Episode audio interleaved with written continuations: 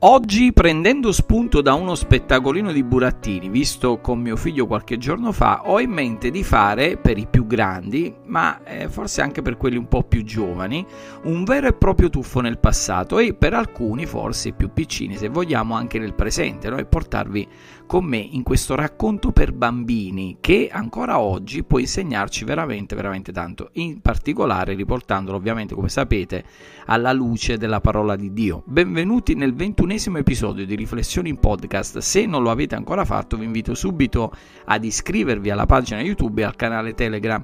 Come di consueto, troverete poi tutti i link ovviamente in descrizione. Mettetevi comodi, sigla e ci inoltreremo subito nella riflessione.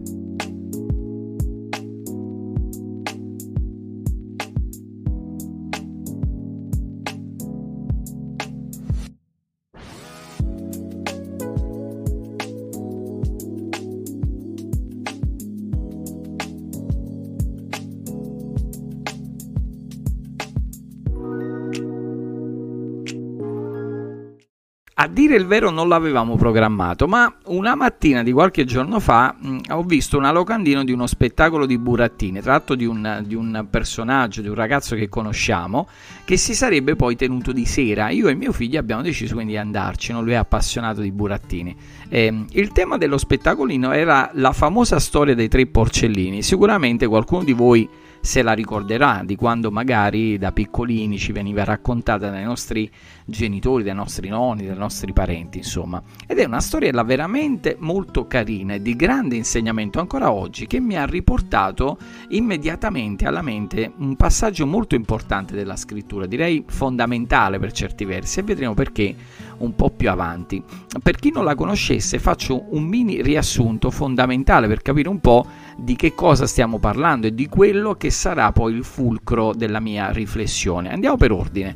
Cosa racconta in breve eh, la storia? I protagonisti, i famosi tre porcellini, Tommy, Timmy e Jimmy, perché oramai grandicelli, vengono invitati dalla madre a prendere la loro strada per poi, una volta partiti, costruire individualmente la propria casetta e quindi ognuno, preso il proprio bagaglio, iniziarono ad incamminarsi verso il loro futuro, diciamo. No? E la mamma li raccomandò di fare molta attenzione al lupo cattivo, il famoso lupo cattivo che si ripete in gran parte dei racconti dei bambini. E manco a farlo apposta, ovviamente proprio lì in agguato racconta la storia, c'era proprio lui, il lupo che nello spettacolino a cui abbiamo assistito noi era un po' diciamo particolare, un po' tonto, mentre quello eh, diciamo della storia è un po' più impegnativo affrontarlo, vista la sua figura che ovviamente incuteva timore ai tre dolci e carini protagonisti. Faceva bene la mamma dei tre porcellini nel metterli in guardia rispetto a questa minaccia quasi a prevederla. Fra l'altro, eh, vabbè, per inciso, questo non c'entra niente con la storia e magari sicuramente lo condividerete anche voi. Ho sempre creduto, visti alcuni episodi della mia infanzia, dove mia madre era protagonista, no? Ma credo proprio in generale tutte le madri abbiano una sorta di sesto senso, un dono esclusivo, se vogliamo, che le collega in particolare eh, ai figli. Non so, un istinto boh, forse primordiale, il quale le aiuta a percepire delle cose, non sempre ovviamente, riguardo ai figli. Non so. Vabbè, a parte questo, che ovviamente è una mia impressione, eh, cosa dovevano fare i nostri piccoli eroi per salvarsi dalla minaccia di questo lupo cattivo? Non bisognava essere pigri, non potevano permetterselo, bisognava piuttosto impegnarsi e fare le cose fatte per bene. E questi tre porcellini come vedremo lo impareranno sicuramente. Cosa fecero in particolare? Un po' con i propri attrezzi che facevano parte del loro bagaglio un po' con quello che trovavano presumibilmente nel bosco anche questo come luogo quasi immancabile nello storiello.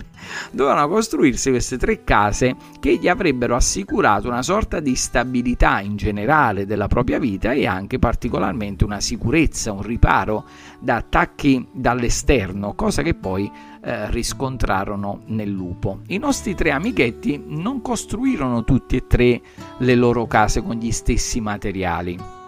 Tommy, per esempio, la costruì con del legno trovato. Timmy eh, con un bel covone di paglia essiccata al sole e l'ultimo a finire il suo lavoro fu Jimmy che lavorò fino a sera per costruirsi la sua robusta casetta di mattoni con una bella porta in legno e una grossa serratura oltre poi a costruirsi anche un caminetto pensate per non patire il freddo d'inverno e solo allora si godette eh, poi il meritato riposo quindi dopo un duro lavoro. La storia poi continua con il lupo che inseguendo i primi due Tommy e Timmy che si rifugiarono prima in una casa e poi nell'altra, soffiando in modo deciso e forte fece cadere le casette fatte con la paglia di legno.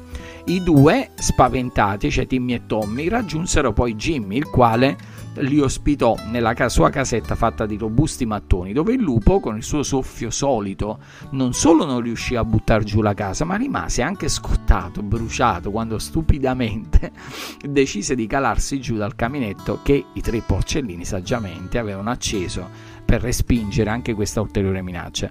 Da quel giorno nessuno dei tre porcellini vide mai più il lupo cattivo e solo a quel punto, attenzione, anche Timmy e Tommy decisero di rimboccarsi le maniche e costruire ognuno una bella casa di mattoni proprio accanto a quella di Jimmy, così tutti i giorni potevano suonare e ballare, così si conclude la storia. Bella, no? Qualcuno potrebbe pensare, beh ma eh, cosa c'entra la storia di questi maialetti con la Bibbia, con le cose di Dio, eccetera?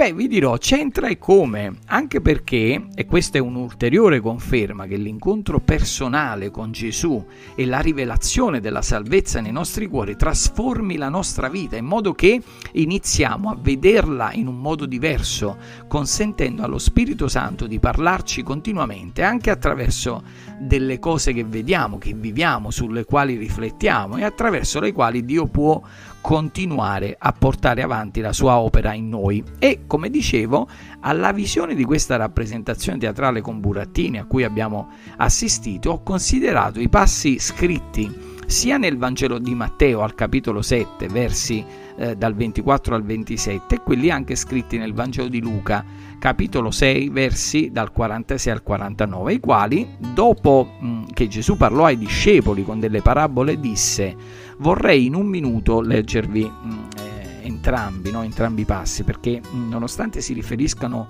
eh, allo stesso fatto vissuto, hanno delle cose interessanti in entrambi gli scritti. Vi chiedo di predisporre in particolare il vostro cuore all'ascolto affinché Dio possa poi parlare ad ognuno di voi. Matteo al capitolo 7, dal 24 al 27, eh, dice Perciò dunque ascolta queste mie parole e le mette in pratica. Sarà paragonato a un uomo avveduto che ha costruito la sua casa sopra la roccia.